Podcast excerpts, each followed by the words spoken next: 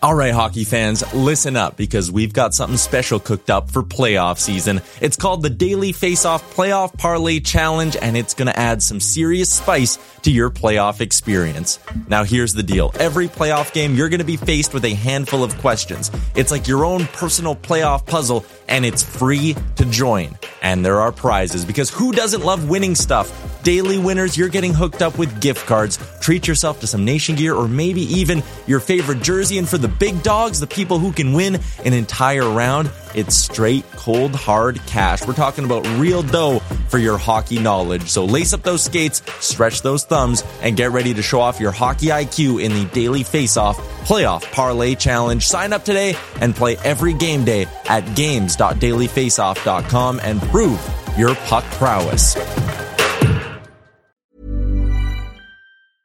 I'm Sandra, and I'm just the professional your small business was looking for. But you didn't hire me because you didn't use LinkedIn jobs. LinkedIn has professionals you can't find anywhere else, including those who aren't actively looking for a new job but might be open to the perfect role, like me.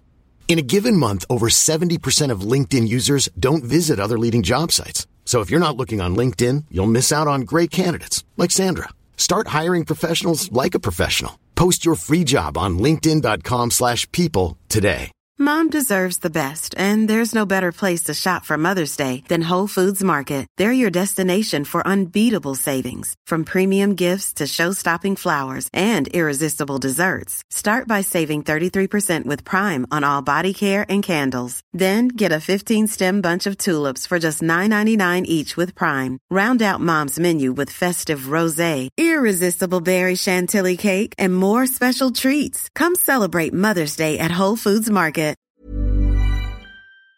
Can you see it? Did you know?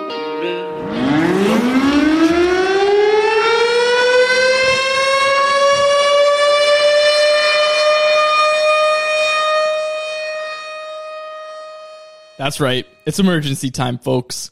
My name is David Quadrelli. We are the Canucks Conversation Podcast. I'm joined by Chris Faber. No advertisements on emergency episodes, but we still are brought to you by the great folks at Zephyr Epic. Gotta always give them a shout out. Promo code Hockey Season capital H capital S. But it is emergency time. Chris, last time we did this, Tyler Toffoli trade, was it not? Uh, I believe it was. It's been no. I think we've had a bonus episode since then. We must have. An emergency, not a bonus. I'm Okay. talking emergency. Yeah, good point with the emergency. I guess. Yeah, this is uh, big news. This is this is a massive trade. Yeah. absolutely massive trade. Obviously, people have probably heard the news at this point. Canucks have acquired Conor Garland and Oliver Ekman-Larsson, sending back a 2022 second round pick, a 2023 seventh round pick, this year's first round pick, which is the ninth overall, and then the contracts of because they're not really the players, the contracts Whoa, of whoa, Loui whoa. Eriksson, Jay Beagle, and Antoine Roussel. Don't go disrespecting the great name of King Loui on his way out. Yes, I, that honestly, let's can we talk about that right off the top? I cannot believe the Canucks got rid. I never of thought I'd Loui see the day. Contract. Never thought I'd see the day where Loui Eriksson was no longer a Canuck. Like even even when the contract expired, I was fully expecting him to come back in some sort of role. Maybe they would extend him. Who knows? I was fully expecting to never see the day where Loui Eriksson was no longer associated with the Canucks. Yeah, I am shocked. I'm shocked they were able to get that deal off. But I mean, one year left on the contract. I guess that's where I can see that coming off. I mean, let's let's get right into it. I think we you know we had good conversation on the car ride over here to the studio about this trade already. Immediately, initial thoughts are this this makes the Canucks a lot better right now. Yes. Right now, today, a lot better because man, I mean, you could make the argument with Beagle, Roussel, and Loui Eriksson that like maybe one of them would have been contributing to the Canucks next year. Probably Jay Beagle playing fourth line minutes. Antoine Roussel, I think, was up in the air. Yeah. If, if he was going to play or not, he could have had you know a million of his salary buried in Utica or there I go again in Abbotsford. Uh, it's gonna be it's gonna be a long time with that, but. The Canucks get Oliver Ekman-Larsson, who has struggled for the past couple of years. It's Yep. pretty obvious. You can see that from a lot of the analytics about him. I think he's going to be a lot better in Vancouver. I do as well. I think he has to be a lot better in Vancouver to make this this trade look good for the Vancouver Canucks and Jim Benning and all of the management that made this happen. And yeah, big shocker right off the bat. I mean, I think you know we'll get into this trade a lot. We have a lot to talk about with Garland, but let's talk about the big money deal right off Yep. the bat. Oliver Ekman-Larsson, six more years. They're going to have nine hundred ninety thousand dollars retained off his contract. That means he's coming in at a cap hit of uh, I think it's seven point two six yeah. million dollars, that something would- like yeah. that. Um, initial thoughts with the OEL part of the trade quads because uh, we thought this might happen last year. Obviously, conversations that were still ongoing throughout the season, likely, and got them to the point of today where the trade actually happened. It's hard to just look at the OEL part of this trade, Chris, because once you take into account that they got Conor Garland as well, who we're going to talk a lot about on this show, it looks like a much better trade. Like if if the Canucks gave up a gave up their first round pick, and let's say they don't put in the second, they gave up a first round pick and all those bad money contracts for OEL. That's an okay to bad trade, in my opinion. Yes. But and you know, if they attach a second, obviously it's like a god awful trade. It's a bad, bad trade. But if they make the trade that they did, which they did, that's looking like a little bit better of a trade. Like that's looking from okay to good. You're on the other end of that spectrum of rating trades. Now, I think a big part of this deal, and we said we want to focus on the OEL part, so here it is. A big part of this deal is if OEL can return to form. And just kind of in our conversations in the car ride over here, you and I were both kind of talking about how, look, this is a guy playing in Arizona. Obviously, didn't have great seasons the past two years, but I look at what he's coming into in Vancouver, and you know if he's going to get a chance to play play alongside Quinn Hughes or wherever he- it is that he ends up playing. I think that there's a chance that he bounces back. And I know that doesn't sound like a super hot take, but I'll tell you why that I'm saying this. So when they went out and got Brad Shaw, I was talking to a few people about what that's going to mean. And the main thing that a lot of people pointed at was there's going to be a lot more stability and Quinn Hughes isn't going to get a free pass anymore. I, I like I know that that's a hot take to say, but a lot of the times Quinn Hughes would play out of the systems that the Canucks were running, and it went pretty unchecked because you know he got a free pass. He's Quinn Hughes, which is fair. Like I, I get it, I get it, but from what I've heard and from what I've talked to with a lot of people, and you know, Brad Shaw was already talking about how he's going to help Quinn Hughes become a better defender on the radio. Like he he was openly saying that on the radio how he's going to help him. So I think Quinn Hughes is going to be a guy who benefits a lot from it. And now I would put Oliver Ekman-Larsson in that as well. Um, again, like another two way defenseman, another offensively minded defenseman who, you know, you'd like to see clean it up a bit more in his own end. And I think, I think that's somebody, Brad Shaw, that's going to help out not only Quinn Hughes, but now Oliver Ekman-Larsson as well. So I'm just saying, like, it's, it's one thing to kind of keep your eye on when you're looking at the probability of Ekman-Larsson bouncing back and, you know, returning to form. Yeah, and I mean, relied upon to do a lot in Arizona, but not a, not like a crazy amount. I mean, he was their third most used defenseman last year for ice time. Uh, you know, averaging about 21 minutes a game for Ekman-Larsson, getting some time on both special teams units, um, so he can help on the Canucks penalty kill somewhere they're going to need him. The way I see Ekman-Larsson fitting in is, you know, as what he did in Arizona last year as a third defenseman who probably plays with Tyler Myers and gets a lot of time to kind of round out that top four because I think a lot of teams would like to have OEL as their third defenseman. A lot of teams would like to have OEL as their third defenseman. I don't know if they want to have him at the $8.25 million that the Coyotes were paying him last year. And heck, I don't know if a lot of teams want to have him at $7 million for the next six years. The contract still has potential to hurt them, though we have know we, we know that the cap's eventually going to go up here again. We're going to get back to seeing it That rise was- every year. Yeah, that Not was the other thing I wanted to bring up. yeah, let's let's look at it as like six years. The cap's not just going up once in the next six years. Exactly. I think after you know two or three years here, we're going to see it every year go up a couple extra more million dollars, which is you know needed. I expect that first jump to be pretty big too. The first time we see the cap because of the up, ESPN deal, right? Absolutely. Like that was a huge deal. be the first time that's kicking in. That's massive for the league, and I think that's going to really help this team down the road. And a lot of people are worried about the long term of this. The thing that I think I'm worried, like I'm actually more worried about the picks that they gave up than I am about OEL's contract. Hmm. Because look at what Loui Eriksson, or sorry, look at what Alex Edler just did on his last two year deal at six million dollars. If if OEL can give that same type of play at seven million dollars, you're not. I mean, you're still getting a guy probably playing twenty plus minutes at that time in his career when he's 34, 35, 36 he's still going to hopefully be contributing on the penalty kill, hopefully be a defensive guy at that point that can kind of round up with one of these younger players that are coming up in the system. I I worry a little bit more about the pipeline when you take a hit of a first round pick, ninth overall, which would have been a massive addition to the Canucks pipeline, and now a second round pick next year. I think that is more worrisome for me for the future. I, I don't like that they had to give up that many picks in the end for it. Jonah Gadjovich is the club's second best prospect right now. Like Podkolzin and Rathbone both going to the NHL, not prospects. Right. Mikey DiPietro's number one by far, and then it's like Gadjovich. People were saying, ah, well, he's worse than Cole Lind anyway. I think whoever they get with that second round pick has a good chance of being the number one prospect. Oh, come on, he's not jumping Mikey. He might. I think that Mikey might actually have to play backup next year. You were on the call with Jim. Jim had something to say about Mikey, did he not? Yeah, no, he did. He uh, he mentioned that. Yeah, they want. So funny thing is, Ryan Johnson. A lot of people freaked out about him saying that he wants 50 games from DiPietro. Jim Benning doubled down on that, saying that. 60 to 65 games. I think he was talking about playoffs though, because Yeah. you know that's crazy to think that Mikey's playing every night uh, in Abbotsford. But yeah, I think like I I like the deal in the end. Like I I'm happy that they're pushing this team. Like as people who who cover this team, have a podcast about this team, have a very vested interest as it's our jobs now at Canucks Army and Canucks Convo here.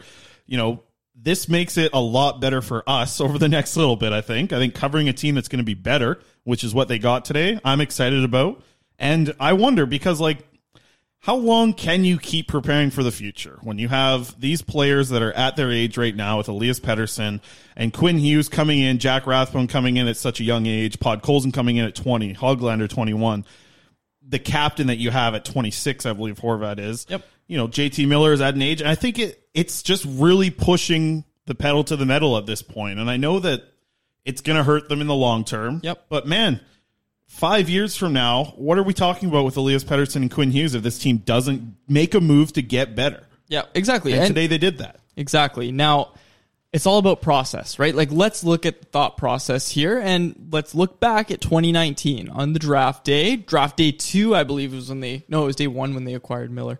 Um, but what they did. Early day two.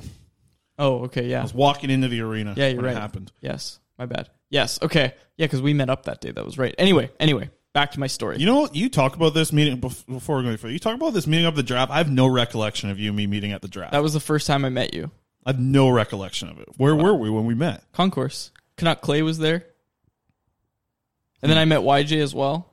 Actually, no, I didn't meet YJ. You were telling me about YJ. You were like, he's sitting in front of me, just screaming at the top of his lungs. Man, I met a lot of people at the draft. I'm sorry, I completely Yeah, it's forgot. okay. Whatever, whatever. Anyway, back to my story.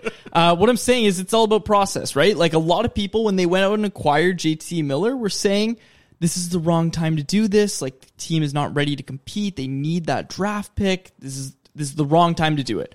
And then they go out and get Tyler Myers, who, much like OEL, is a pretty okay defenseman, pretty okay to good defenseman, but you're paying him quite a bit. Now, they go out and do both of those moves, and Miller, obviously, in this equation is Conor Garland, uh, who is a legitimate middle six winger, Yeah, let's top save, six. let's save some talk Yeah. for Garland at the end because that's a huge. That is that is yeah, it's getting brushed under the rug, I think, by a lot of people, and it shouldn't be. Like he is he is a the negative player. look at this trade is really, really overshadowing how good Garland yeah, is. this Garland's going to be good, and I think people need to know that. Um, but what I was saying is it's all about process, right? So you know, in 2019, Canucks took a huge step forward, but they also you know mortgaged the future a bit. Now they're doing the same thing this season, and if you're the players on that team, you know, like we put out a poll question. We'll get to it soon.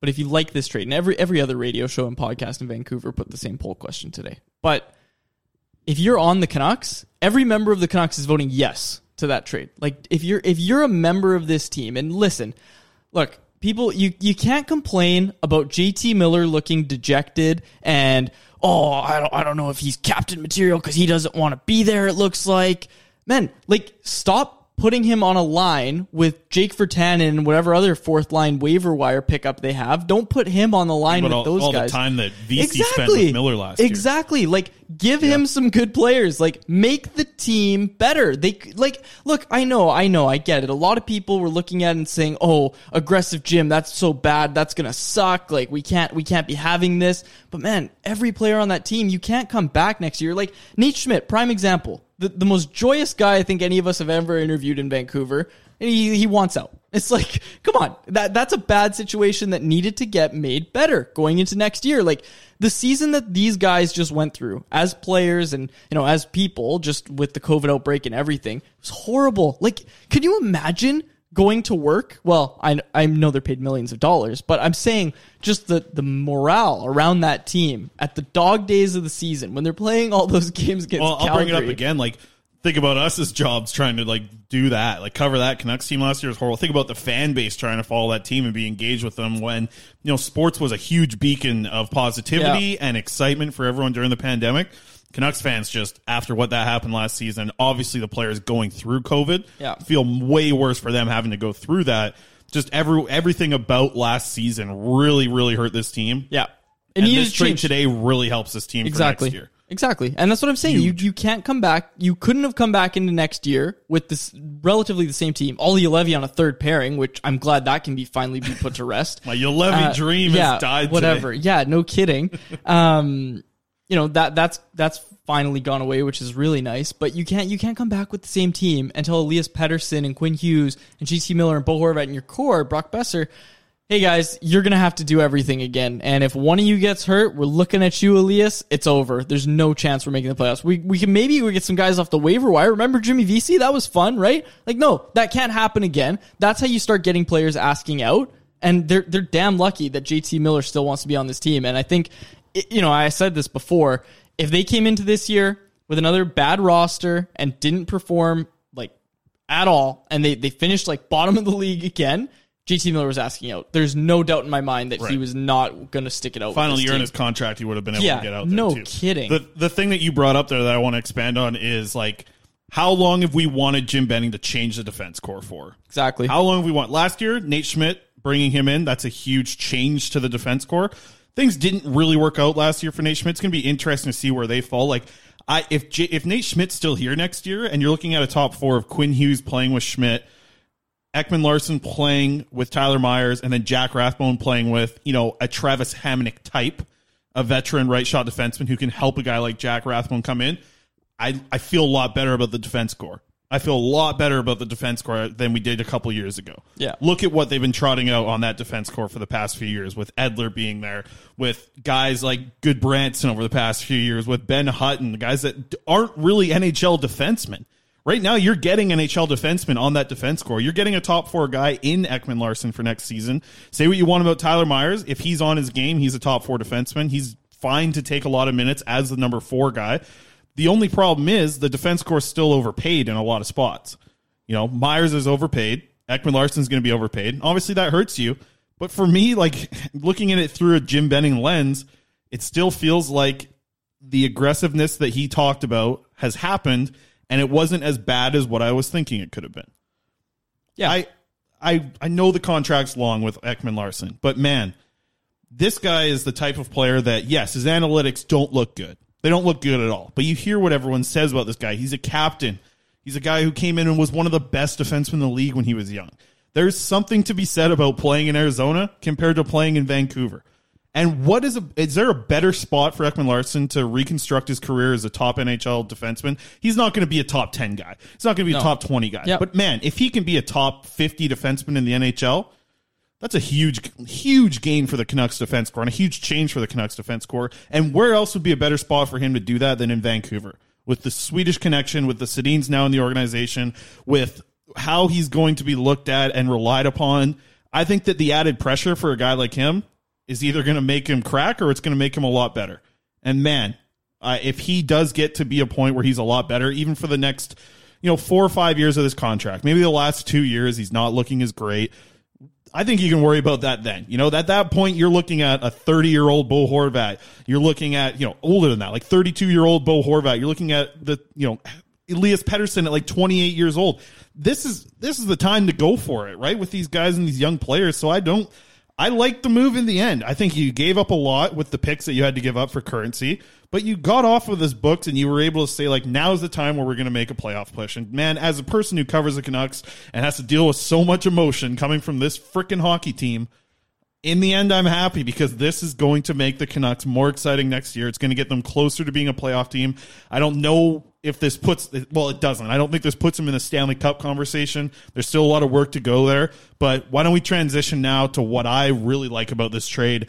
And man, that's what this top nine now looks like. This top nine for the Vancouver Canucks.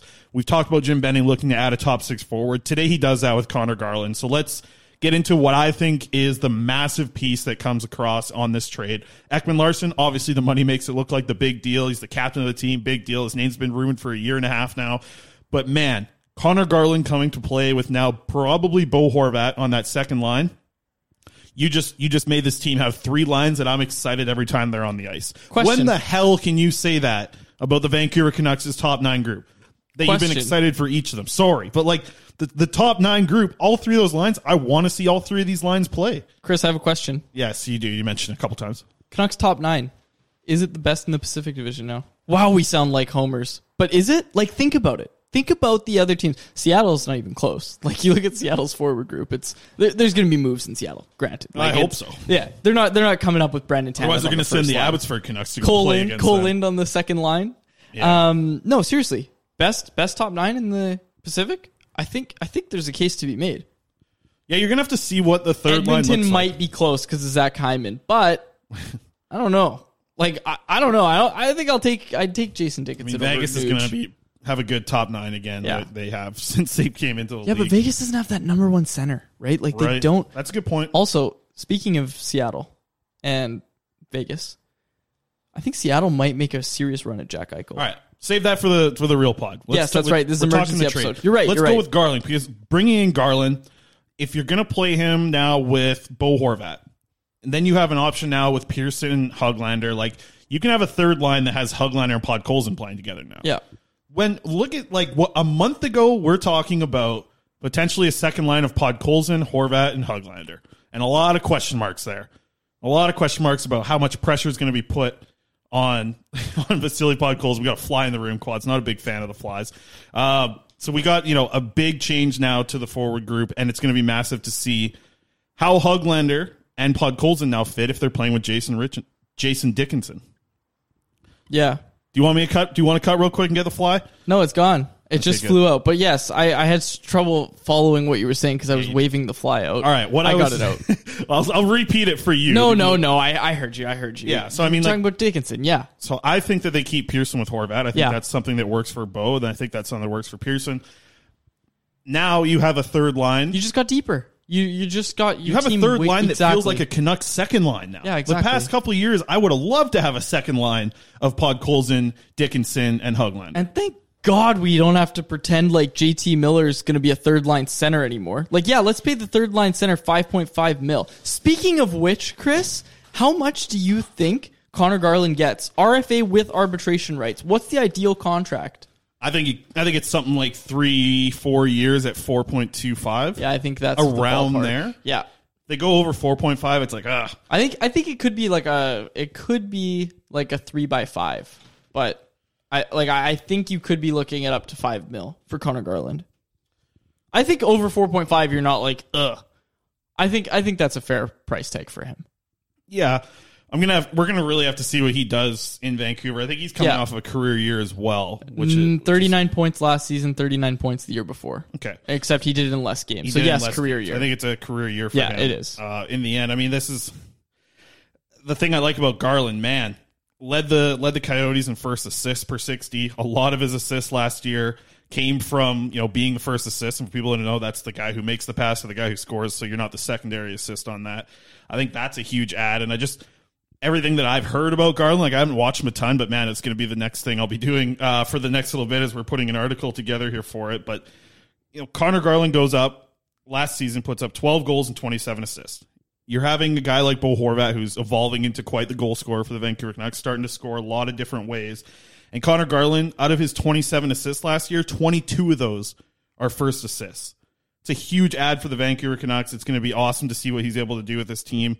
He's the big piece in this trade in the end. He's the biggest piece for this team moving forward now because he comes in, he's going to be a top six forward. He was second on the team in attempted shots for, for the Coyotes last year. He's going to bring a lot of offense.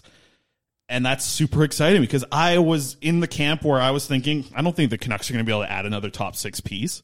You know, 48 hours ago, I was saying this, you know, it's going to be really tough for them to go out. They're going to have to find a guy at one to 1.5 million who just happens to hit as a top six guy. And that's a lot of pressure to find that guy in the first place, but also a lot of pressure on him to have a lot of success. With Garland, I feel like you're getting that guy right off the bat.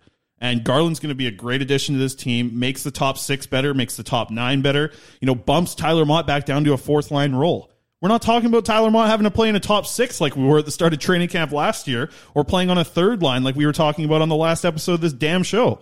Because now Tyler Motte, an excellent fourth liner, fits in your depth chart as a fourth liner. It, it makes a lot of sense. This top nine is a lot better.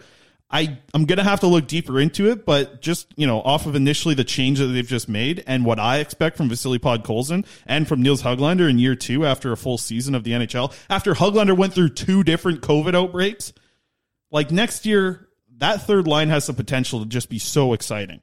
The second line has a lot of potential to be exciting as well. And then even seeing, you know, if Pearson ends up on the third line, whether it's Hoglander or Podkolzin getting an opportunity to play with Garland and Horvat, man, like I said, like I haven't felt like this about a Canucks top nine, maybe ever since I've been covering this team when I started in was it, you know, 2016 or 17 when I started blogging about this team. I, I, I was saying this in our in our hockey writers group chat the other day. Like I, I wonder what it's like because I didn't cover the team in 2011. I was an 18 year old watching them go to a Stanley Cup final. And I'm not saying they're at that point, but I was like, what is it like to cover a team that you know, has three lines that are exciting to watch. What is it like to have, you know, a couple pairings on defense core that you really want to trust and have out there a lot? I don't know what that feeling is like as a guy who covers the Vancouver Canucks. So to see what this top nine looks like, I I'm just I'm jacked up about it, man. I think it makes a huge difference to this team right now. Yeah, I, I think you're absolutely right, and I just want to, you know, wish he was here with us. He'll be coming soon, he said. But uh, I just wanted to point to a tweet from Harman Dayal because it's a good point. It's a good point, and we need to show the other side of this trade. Petey, Hughes, Garland need new contracts now. Boeser needs a raise next summer. Horvat and Miller are UFAs in two years, while Hoglander will need, also need a new deal. This excellent core, and make no mistake about it, it is excellent. Harman didn't say that. I'm just adding that in. Will get expensive. Building cup quality supporting cast for cheap won't be easy without ELC help. And folks, look, Chris and I you've been listening to this show, we're fans of this trade. Like you listen to this episode, we're fans of this trade overall. But that's where the worry comes in. Not only is there a risk with Oliver Ekman-Larsson, you really do need some help with those ELC players, and no one's coming. Like there is nobody coming. Like Michael DiPietro is like Michael DiPietro is the top prospect, and he's he's not going to help them score goals. yeah, but you know what? The guys that you're going to pay money to now are going to be guys that you should pay money to. Right? That's fair. You're not paying for guys that are going to come help your bottom six, and that's what's hurt the Canucks. So they traded three guys today that have done nothing to help the bottom six. Yeah. You know, and they got rid of twelve million dollars of it. Obviously, the one year left on the deal makes it like yes, it's a, it's a short term deal compared to a long term gain in the end. When you could have just eaten the contracts and probably like worked out an OEL deal next off season where you would have probably not had to give back anything. You trade a couple draft picks, you get some draft picks back, plus you take on those deals. But you get Garland. That's the thing that makes this deal, I think, an immediate huge gain for the Canucks is what Conor Garland's going to bring. Led the Coyotes in individual scoring chances per 60 last year for their consistent players. This guy's going to come in and make a big impact for the Vancouver Canucks right into their top six. It's, yeah, it's the thing that's like, the thing that I've been battling with is because – the quote that I hated from Jim Benning the most eh, over this past offseason was look at what teams when he was talking about you know Montreal and talking about the playoffs of you know you get in and you see what happens. And how you see what happens has hurt the Canucks for so long on this team right? That's what's really hurt them. See what seeing what happened has not worked out for the Canucks over the past few years. But you're in a spot now with these players and this team that you're going to ice next year where they're a lot better they feel like a playoff team going into next year with the goaltending they have. Hopefully, these guys can help them in the defensive zone as well. Dickinson looks like that. Garland looks like that. If Ekman-Larsson can get back to just a little bit of what he used to be, he helps defensively as well. That puts a lot less pressure on Thatcher Demko. The puck's going to be in the offensive zone a lot more. What out of those three lines? Of you know Pettersson's line with the Lotto line, Horvat's line now with Garland on it, and then the Dickinson line with potentially Hoglander and Podkolzin. All three of those lines to me feel like they can control the Corsi. They can control the events that are happening on the ice more than the other team will against Yeah. them. And that's a confident feeling that you should have looking at your top nine. Yeah, exactly. And uh, like no doubt. And here's the thing, like man, we look at this team right now and man, like I, I get the idea of people getting upset about that quote from Jim, and wow, I, I sound really, really positive right now. But what I'm gonna say, what I'm gonna say is I get that people are like, oh, they should try to be build a cup contender. What, like Toronto?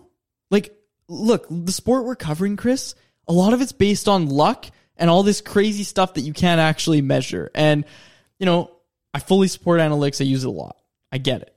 But, you know, in the playoffs, it, it's the playoffs are made to like glorify like fourth line bombs that suck during the regular season. You know They what I mean? go get six year deals at four million dollars. Yeah. Exactly. And all I'm saying is I get that you want your team to be Tampa, but there's only one team like Tampa in the NHL, and it's Tampa. Okay. You know what? What just to add to what you just said about analytics, when you look at these charts that are tweeted out on Twitter, you can't live your hockey life by them. Yeah. Okay.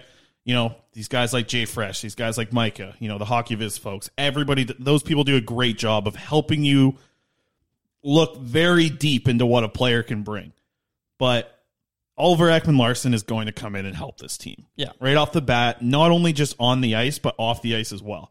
This is a great player to add to your room in Oliver Ekman-Larsson, especially with the loss of Alex Edler. And I said this on the car ride over with you.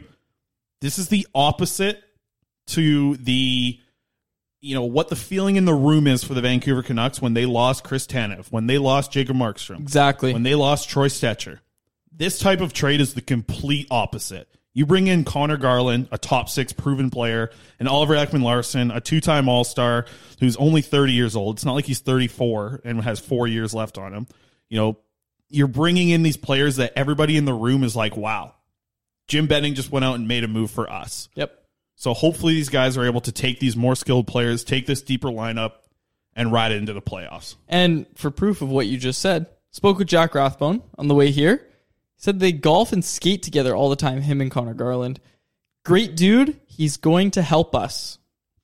You That's think it. Jack's That's telling it. his teammates that? Like, I'm pretty sure he's texting his teammates the same thing.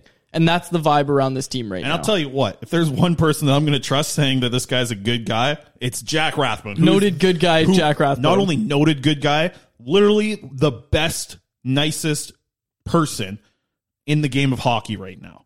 yeah, I think I think, Find one, Yeah, find a nicer person than Jack Rathbone. I don't think you can. I don't think you can. Like honestly, not just because he talks, Not just because he comes us, on our come on the show, but like honestly, you hear it from everyone else. Aidan Yeah. McDonough talks so highly of him. We've talked to management for the Canucks. Everyone talks so highly of the person that Jack Rathbone. Listen to Tr- listen to Trent Cull talk about Mm-hmm. Jack Rathbone. I mean, Do him for like three days. exactly. and and man, what Oliver Ekman-Larsson does is guess what? Jack Rathbone now, all this talk that we've had to do in the past couple shows of, you know, when we were having the Levy debate about how much more pressure there's going to have to be on Jack Rathbone to be a top four defenseman, all gone. That is all gone. Now Jack Rathbone is your third left defenseman. You get yourself a one to one point five million dollar right shot defenseman, Hamonic. Travis Hamonic you style go. player. Love that. Love what they can do with that pairing now because you're really going to help Jack Rathbone come to the league. I hope this hope this helps that Jack Rathbone doesn't have to play with Tyler Myers because I do see somewhat of a fit with a smart veteran NHL player who can still skate decently in Oliver Ekman-Larsson and Tyler Myers. That pairing makes sense to me because without it, you're putting Myers with Rathbone. You're not going to put Myers up with Hughes. You kind of just sit him there on that second pairing with Ekman-Larsson. You have a veteran defense pairing on your second pairing that, you know, there's going to be problems in their defensive zone probably with those two, but man, with a lot of this help coming from the forward group, I think it's going to make things a lot easier for Thatcher Demko in the end. I believe OEL can play the right side.